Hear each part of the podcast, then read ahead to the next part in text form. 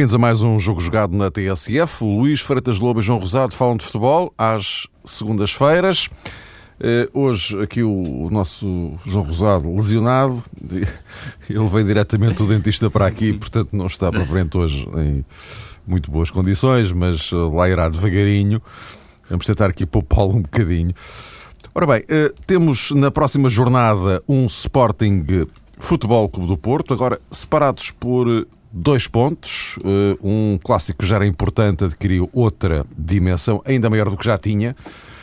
E também muito na sequência do que sucedeu este fim de semana, com o Sporting a empatar em Setúbal, num jogo vincadamente marcado por uma arbitragem polémica. O Porto, na estreia de Luís Castro no comando técnico, com uma goleada sobre o Aroca, eh, que eh, é capaz de ser um pouco mais ilusória do que parece. Fala dos números, evidentemente, não da vitória do Porto, que é, que é inquestionável. No meio disto, o Benfica derrotou um Estoril que está a fazer um excelente campeonato e venceu o Estoril até com uma facilidade assumida por Jorge Jesus, eh, mais fácil do que ele estava à espera, o próprio o disse, mas o que é verdade é que eh, o Benfica neste momento reforça a liderança, está muito, está cada vez mais bem posicionado para caminhar para o título. Benfica, que tal como o Porto, a meio desta semana, ou melhor, na quinta-feira, tem o regresso da Liga Europa. Ora bem, meus caros, eh, olhando para tudo isto, e antes de encerrarmos com a nossa equipa do, do mês, olhando para isto tudo, eh, vamos, e era essa a minha proposta, Luís, começa por ti para poupar aqui um bocadinho o João. Uh, temos uh, no horizonte este Sporting Porto, uh, já agora um Porto que, no entretanto, mudou de treinador confirmou-se a saída do Paulo Fonseca, entrou Luís Castro.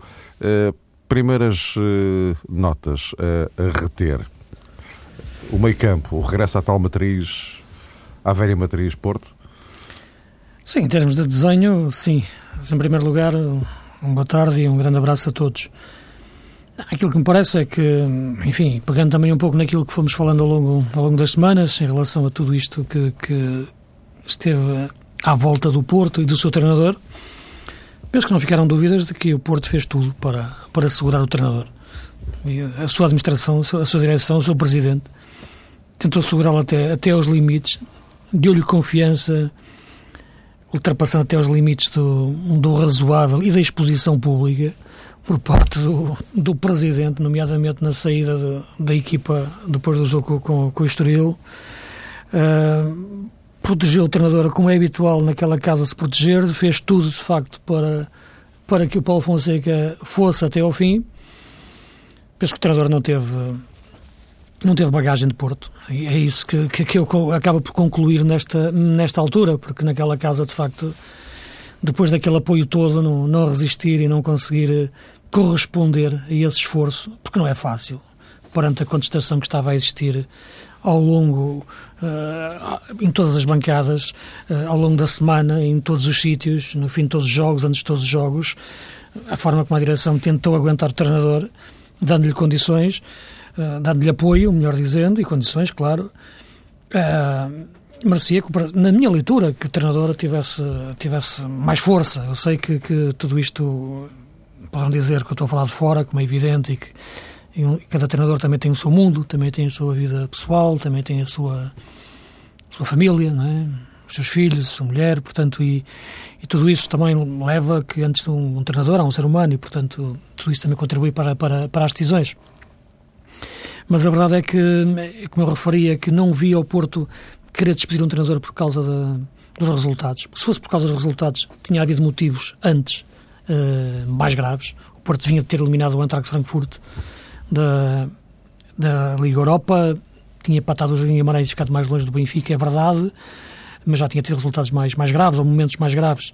Uh, eu penso que, que a situa o momento foi, de facto, um daqueles momentos em que eu referi, em que, levava, que levaria o Porto a despedir um treinador, ou a afastar um treinador, que é um momento de eventual indisciplina, não penso que seria o caso dentro do balneário, ou do treinador já, efetivamente, já não entender verdadeiramente a dimensão Porto, ou não encaixar nela, ou não lhe dar uma resposta. E, portanto, a partir daí, parte-se todos eles de ligação e isso acabou por determinar a saída do, do Paulo Fonseca. A entrada do Luís Castro é, é uma, é uma entrada que corresponde exatamente à mesma leitura que estou a fazer. Isto é, penso que não existiu uma, uma, uma ideia de vamos despedir este treinador para ir à procura de uma solução forte para resolver estes problemas. Uh, não.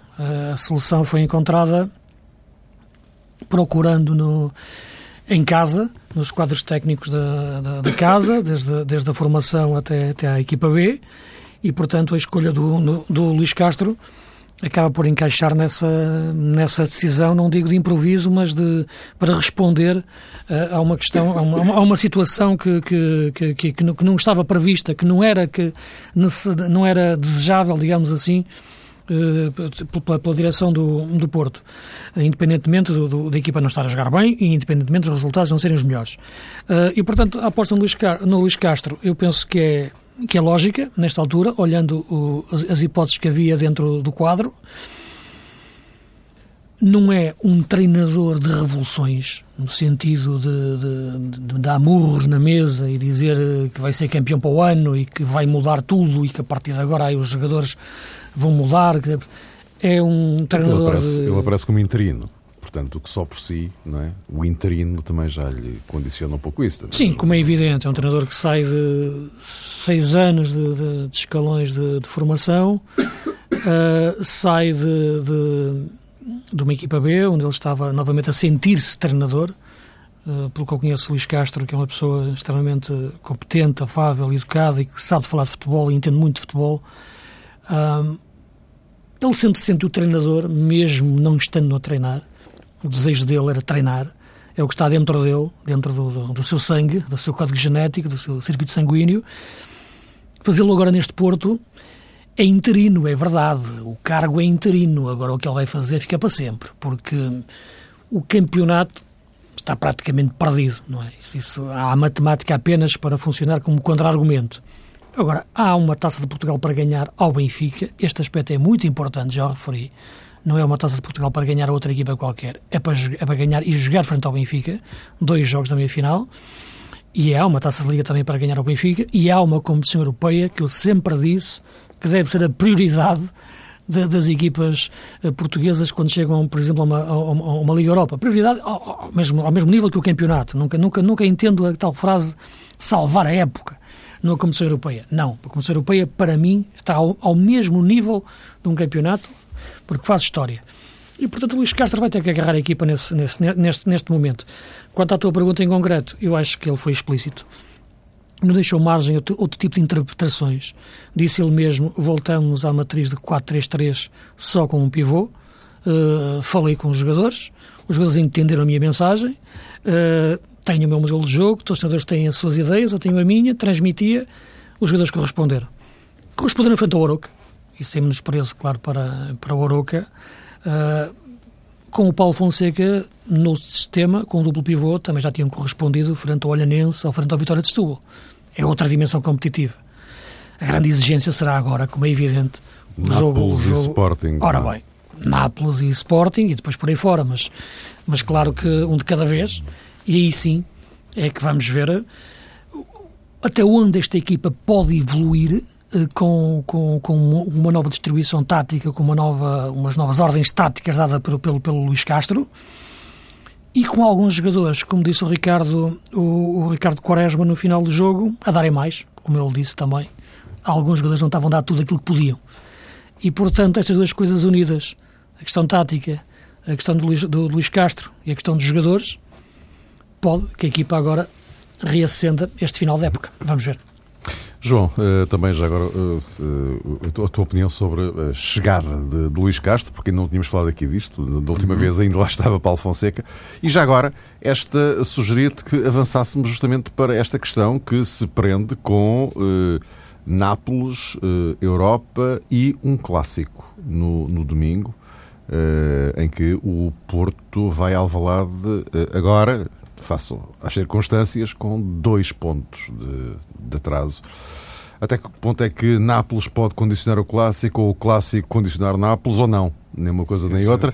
E eh, já agora, isto também para estender a conversa ao Sporting, porque uh, o Sporting, que não tem a Liga Europa, mas tem neste jogo com o Porto uma possibilidade uh, tremenda de eventualmente arrumar de vez com a questão da entrada direta da Champions.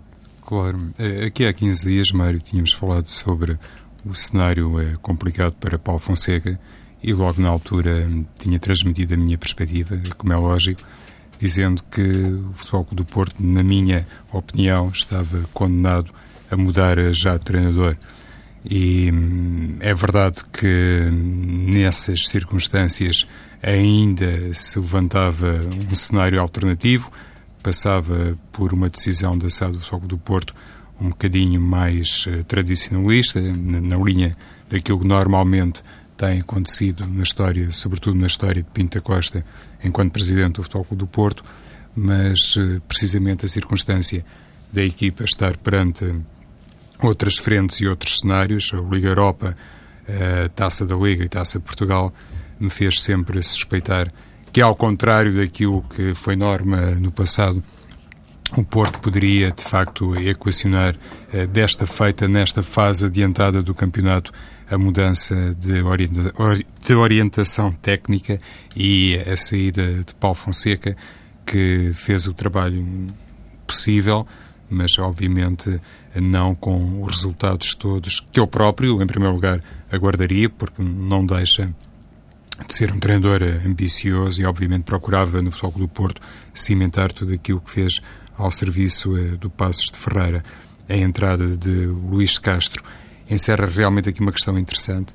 Em primeiro lugar, é de facto um homem do aparelho, digamos assim, mas a circunstância de o Porto este ano ter eh, algo que se supõe, eh, não conheço os contornos do acordo que Luís Castro fez com Pinta Costa, mas imagino que seja apenas um compromisso até a final da temporada mas a circunstância do Porto ter agora muito tempo para elaborar a sucessão uh, de Luís Castro, ou o nome uh, do treinador para 2013-14, deixa-nos perante uh, um esclarecimento sobre aquilo que, no fundo, vai ser a aposta de Pinta Costa para o próximo ano. A época transata, se calhar houve ali um momento em que Vítor Pereira foi um elemento visto como uh, o ideal para um nome ideal para continuar. Depois percebeu-se que não tinha realmente uh, saída esse cenário e se calhar um bocadinho contra o relógio, Pinta Costa foi obrigado a arranjar um treinador. Agora as coisas não se colocam assim. Já sabe perfeitamente Pinta Costa quem é Luís Castro, qual é o seu perfil, conhece realmente os termos em que ele está determinado a comprometer-se com o Futebol do Porto. Não será difícil para o Presidente do Porto, eh, em maio, escolher outro nome. Mas até lá tem que escolher, de facto. E isso pode significar muito a propósito da nova filosofia do clube e, sobretudo, daquilo que é depois a orientação no futebol. Esse aspecto parece-me determinante. Quanto ao Sporting Futebol do Porto, é verdade que é um jogo, como costuma dizer uh, Luís Castro na linha do que tanta gente diz, eh, colegas de profissão, é um jogo que só aparece depois do Porto-Nápoles e ele gosta, ele, Luís Castro, de fazer as coisas etapa por etapa, porque sabe perfeitamente que a equipa não pode ser agora confrontada com uma série de obrigações em curto espaço de tempo. O que me parece é que, por exemplo, do lado do Sporting há uma baixa que pode ter o seu peso no jogo, que é o caso de Maurício. Maurício não poderá jogar uh, frente ao Futebol do Porto e, por outro lado, tenho a ideia que hum, este gradual reaparecimento de Quintero na equipa do Porto, para mim já latente neste desafio frente ao Aroca, pode significar de repente uma carta hum, surpresa por parte de Luís Castro no, no jogo, no clássico eh, de Alvalade. E já agora, só mesmo para terminar, inclusivamente recuperando aquilo que há pouco o Luís recordava sobre o trajeto de Luís Castro. Há um jogador na equipa B, que é o caso de Pedro Moreira, que eu já há muito tempo acho que deveria ter mais oportunidades eh, no plantel principal. Não sei até que ponto este conhecimento profundo que tem Luís Castro, eh, naturalmente da equipa B e em particular de Pedro Moreira, e atendendo às debilidades e às vezes às ausências de solução para o meio campo do Futebol do Porto, eu não ficaria surpreendido se hoje para amanhã um jogador com este perfil pudesse aparecer Uh, no meio campo do Porto. Uh, logicamente, não enquadrando isto no jogo de Alvalade, uh, falo mais a médio prazo. E em relação ao Sporting, concretamente? Olha, eu há pouco falava nesse eventual fator surpresa que tem a ver com a possível titularidade de Quintero no jogo de Alvalade, porque é um jogo em que o Futebol do Porto eh, naturalmente vai entrar em campo determinado a vencer como o Sporting, mas está a dois pontos do Sporting e sabe a importância do segundo lugar.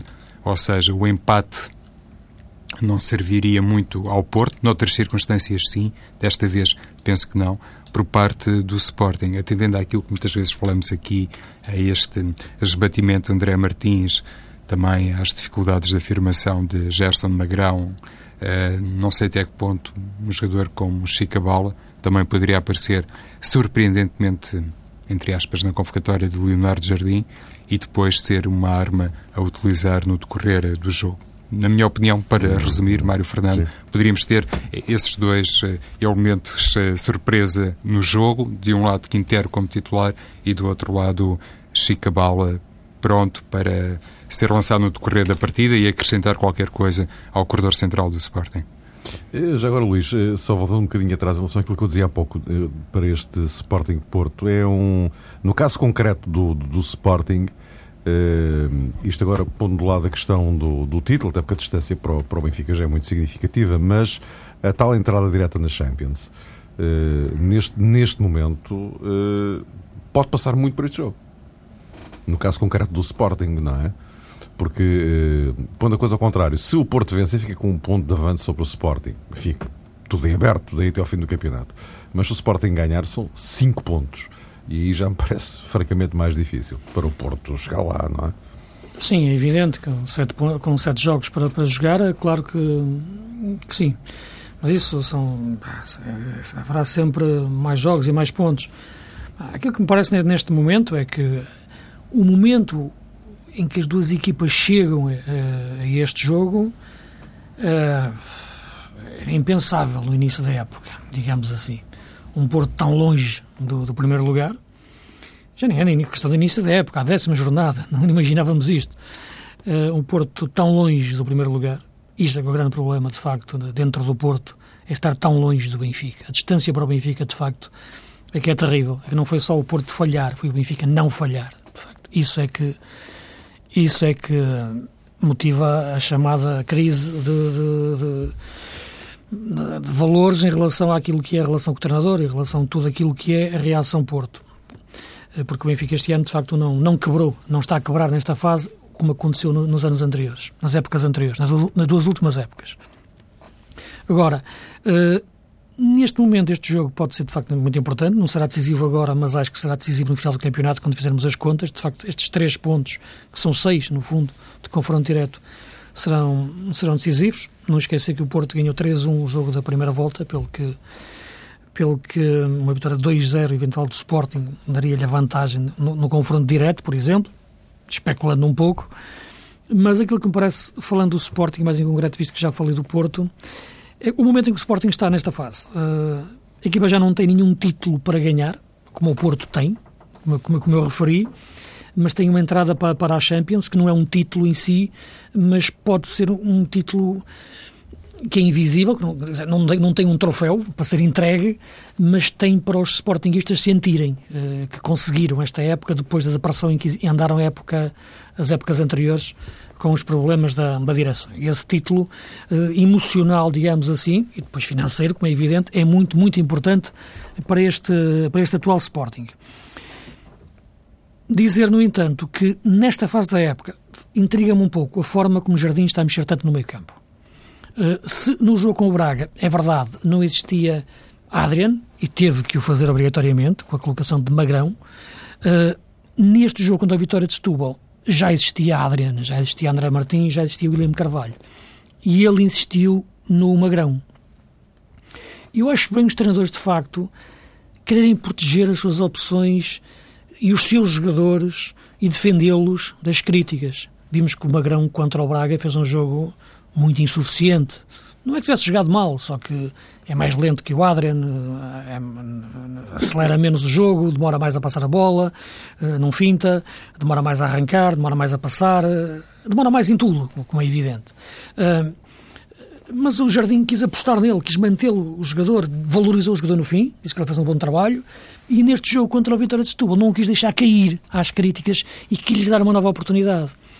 E eu acho que com isso mexeu na posição do Adrian, o Adrian passou a jogar mais adiantado e não como um, um grande número 8 que tem sido este campeonato, e tirou o André Martins da equipa. Embora o André Martins seja um, um jogador pirilampo que, que, que, acende e apaga, a verdade é que é um jogador que, se, quando apaga, faz uh, esconde-se, mas quando acende, faz a diferença. E é um jogador importante para a mecânica da equipa, para o funcionamento da, equipa. Isto é como um carro, muitas vezes, em que algumas peças não estão melhor, ou até nós, no corpo humano, mas umas peças adaptam-se ao mau funcionamento das outras e, consegue funcionar em conjunto. O Gerson Magrão não dá isso à equipa. E eu, quando via aquele Sporting com o William Carvalho atrás, impecável. E depois o Gerson à frente dele e o Adriano mais à frente, aquele meio campo não andava. Porque aquilo estavam ali peças fora do sítio.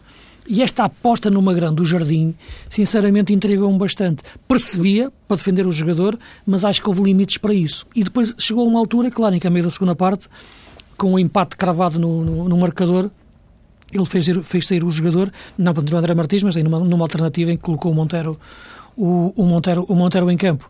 Mas, mas penso que, que, que o Jardim devia mexer menos no meio campo. Uh, devia, neste momento, solidificar o mais que pode uh, William Carvalho e Adrian nessas posições. Depois, se não está a gostar muito, muito o André Martins, Vítor, que não tem jogado, não sei ainda se o Chicabala pode jogar nessa posição. O Chicabala que eu conheço não é um número 10. É um homem que se encosta a uma ala e depois aparece no meio não sei se entra nesta mecânica toda, mas enfim, já está a treinar aqui há um mês. Uh, vamos ver. Mas eu acho que esta mecânica do meio campo do Sport tem sido o coração da equipa. E eu ver Jardim mexer nesta, neste coração, uh, é, é como fazer uma, uma operação de coração aberto à equipa, acho que lhe retirou essa mecânica, essa mecanização, essa dinâmica e com isso comprometeu as melhores exibições, quer com o Braga, que foi um jogo difícil, quer ontem contra, contra, contra o Vitória, que empata eh, num jogo que enfim, independentemente das decisões do árbitro, que são difíceis de entender, não é por ter errado, é difícil entender como se erra daquela maneira. Eh, é a questão do, do, da equipa não ter dado a sensação nunca de que ia agarrar o jogo para ganhá-lo, é? Eh, de forma clara, como já demonstrou.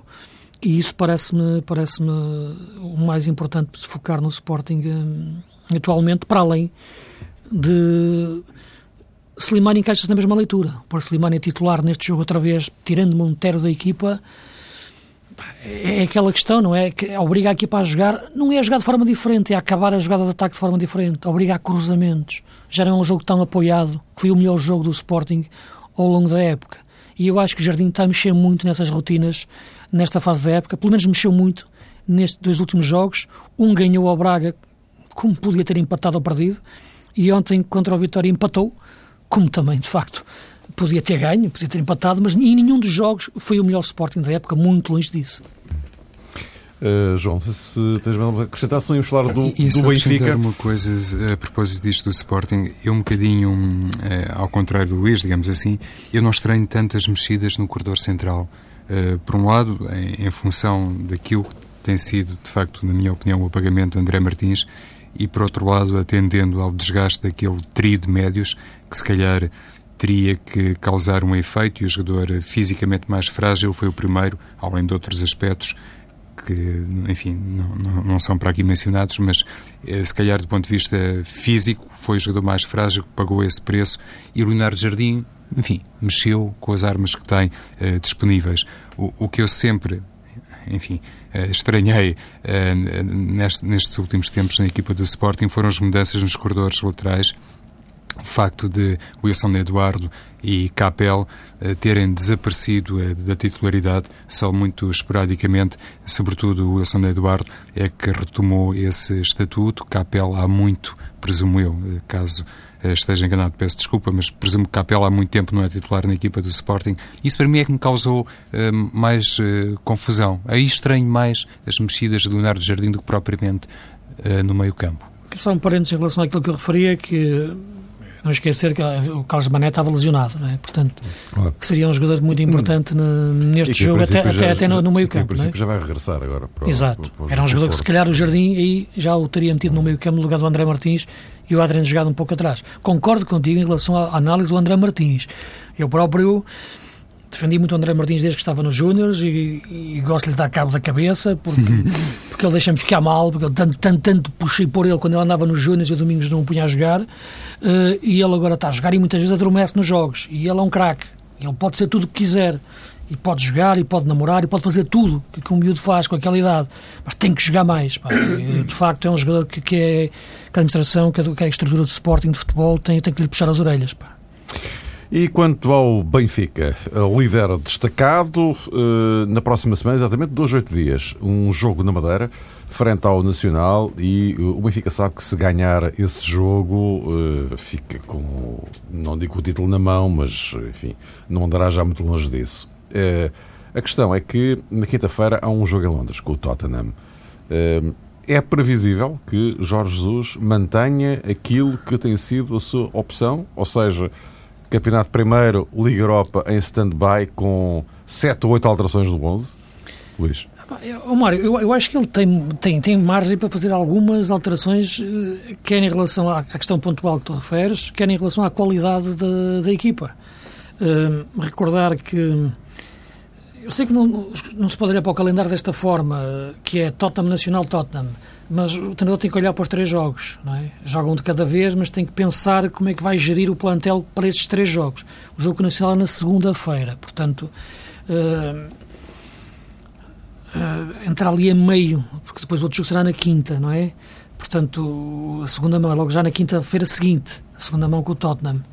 Uh, e eu penso que que há margem neste momento para a equipa jogar na máxima força o jogo com o Tottenham. Tem que o jogar este jogo de quinta-feira. É muito importante para o Benfica passar, passar uh, os quartos de final. Uh, e depois passar aos quartos de final e depois uh, ver a melhor forma de abordar o jogo com o Nacional da Madeira.